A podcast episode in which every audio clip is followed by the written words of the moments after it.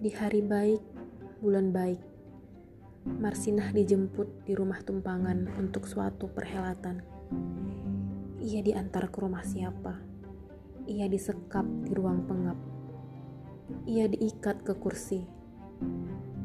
Mereka kira waktu bisa disumpal agar lengkingan detiknya tidak kedengaran lagi. Ia tidak diberi air, ia tidak diberi nasi detik pun gerah berloncatan ke sana kemari. Dalam perhelatan itu, kepalanya ditetak, selangkangnya diacak-acak dan tubuhnya dibiru lebamkan dengan besi batangan. Detik pun tergeletak. Marsinah pun abadi.